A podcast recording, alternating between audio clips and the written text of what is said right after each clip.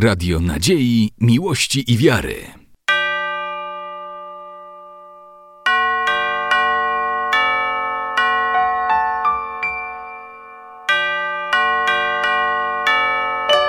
Radio Ortodoksja.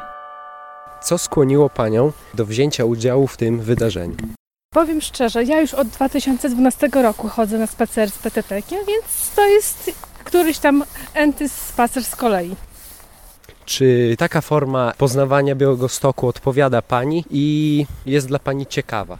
Oczywiście, że to jest bardzo, bardzo fajna forma, bo nawet jak się trafi na podobny spacer jednego roku, drugiego roku, to zawsze coś tam więcej się inny przewodnik coś innego powie i dzięki temu no to jest więcej człowiek zapamięta, więcej się dowiaduje.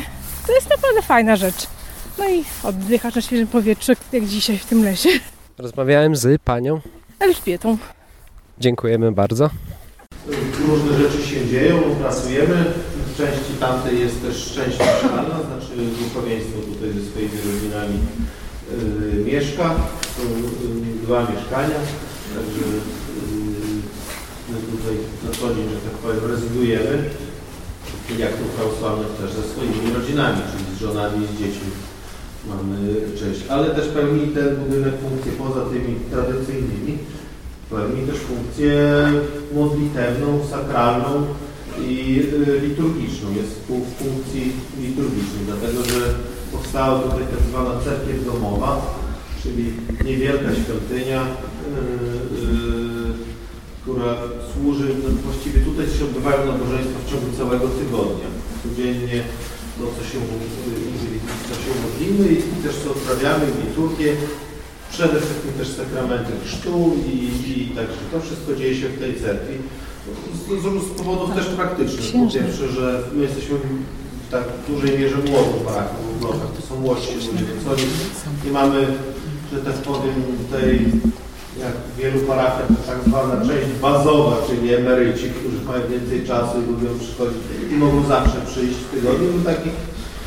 Tej części bazowej mamy dość niewiele, bo ludzie pracują. Więc w tygodniu te nabożeństwa, które są, przychodzi po 5 do 15 osób, jak kiedy ktoś, parę osób przychodzi. Więc gdzie 2 czy 3 zebranych w imię moje, to my tak na ten cytat czasem jest tych 2, 3 zebranych w imię pańskie.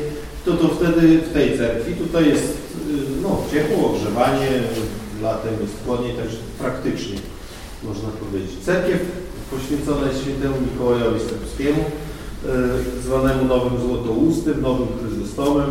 To wyjątkowa postać serbskiej cerkwi prawosławnej, święty, który żył w XX wieku. Także bardzo współczesny, jeden z najpłodniejszych pisarzy, dziś przetłumaczony na większość języków w świecie, czytany w wielu miejscach, znany pisarz, kaznodzieja,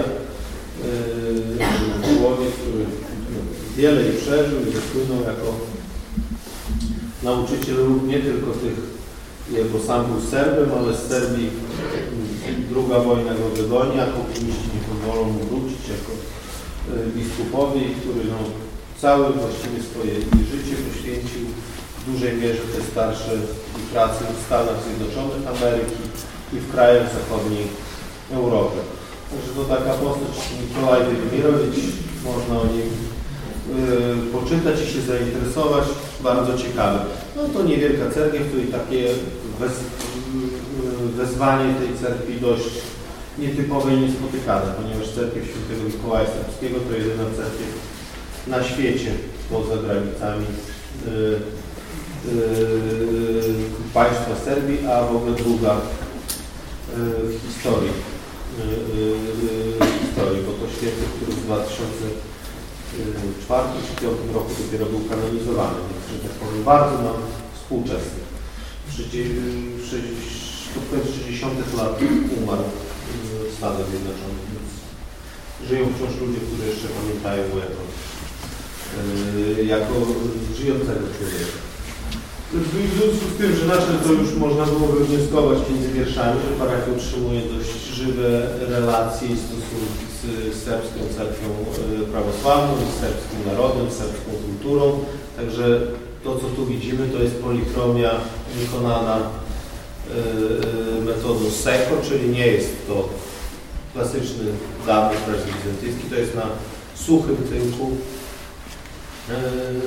malowidła są wykonane, ale wykonali je mistrzowie i nauczyciele akademiccy właśnie historii i techniki wykonywania polikromii, również fresków z Belgradu.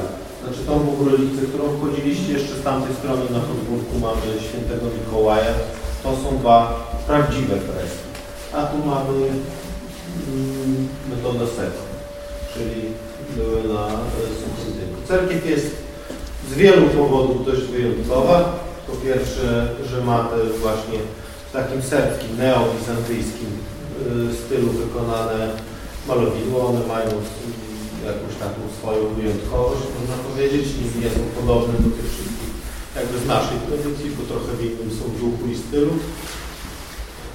Cerkiew jest zrobiona jako paraklis grecki, czyli że ołtarz i stół ofiarny, tak jak to zaraz mozaiczyciele są wbudowane w ściany, co właściwie na naszych terytoriach bardzo dawno temu już się zatraciła.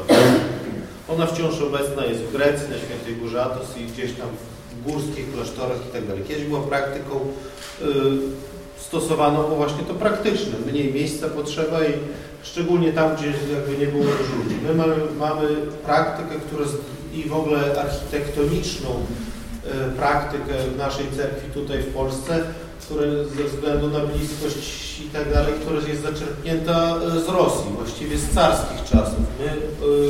A cerkwie w Rosji były budowane po pierwsze przez bardzo zamożnych ludzi, ponieważ carska Rosja była bogatym krajem, która było wielu tych fundatorów, którzy fundowali, a po drugie była to ogromna liczebnie, więc wszystkie cerkwie budowano jako wielkie katedry, świątynie, w których musiało się zmieścić tysiące ludzi i te tysiące ludzi przystępowało do Eucharystii, nie wiem, to wszystko było tak robione praktycznie i wytworzyło się, więc dzisiaj tak jak i patrzymy, może i na współczesną, ale Rosja to mówimy o 1/6 świata, imperium z tamtych czasów, także tamta architektura, ona była też dyktowana pewną praktyką, wiele rzeczy się jakby tam z tą bizantyjską wczesną wschodnią praktyką, szczególnie tą monasterską praktyką, która obowiązywała na pustyniach Jerozolimy, w ogóle jak powstawało chrześcijaństwo w Jerozolimie i tak dalej, ta praktyka w Rosji została trochę zapomniana ze względu, że była zbyt mała i niepraktyczna dla tych rzesz ludzi. No potem sowiecki Sojus to wobec tego wszystkiego to wszystko wykończył i tak dalej, ale nam ta praktyka trochę została. I takie rzeczy jak paraklis, czyli małe ołtarze, one są praktycznie, nie zajmują dużo miejsca, na przykład są bardzo niewygodne, jeśli służy więcej niż jeden duchowny. Tam nie ma jak więcej duchownych stanąć. No i to właśnie w takich miejscach się wykorzystywało jak górskie, mało liczebne klasztory, albo takie jak nasza cerkiew domowa, kiedy wszystkie święte, jak się zbiera duchowieństwo, to się służy w dłużej, a na co dzień, kiedy ja służę sam, to służę sobie tutaj sami. Tutaj jest naprawdę nastrój i wtedy dla jednego duchownego to bardzo wygodne, można powiedzieć, tak, i praktyczne. Także to też powrót do pewnych korzeni i tradycji, które na naszych terytoriach rzadko się spotykają. Nie wiem, czy w Polsce poza chyba w monasterze Białecznej, w Sakach jeszcze możemy spotkać paraklis, że w tych klasztorach, że tak jest usytuowane, a my może jesteśmy jedyną parafianą cerkwią, która ma ten tak zwany z greckiego paraklis, czyli mały ołtarz. Tak? I wtedy tam w oknie stół ofiarny jest właściwie budowany też tu w ścianie. Tam gdzieś się tamtej cerkwi stał po lewej duży, z którego się przynosi, tu u nas jest tu maleńki na same freski, one przedstawiają sobą, no mamy czas, ja mam opowiadać o tym, czy? No to ja mogę, znaczy on jest tradycyjnie i można powiedzieć, że mimo tego, że to jest mała przestrzeń i niewielka cerkiew, tutaj jest ponad 130 przedstawionych postaci świętych ludzkich rozmiarów. To naprawdę duże osiągnięcie. Radio Nadziei, Miłości i Wiary.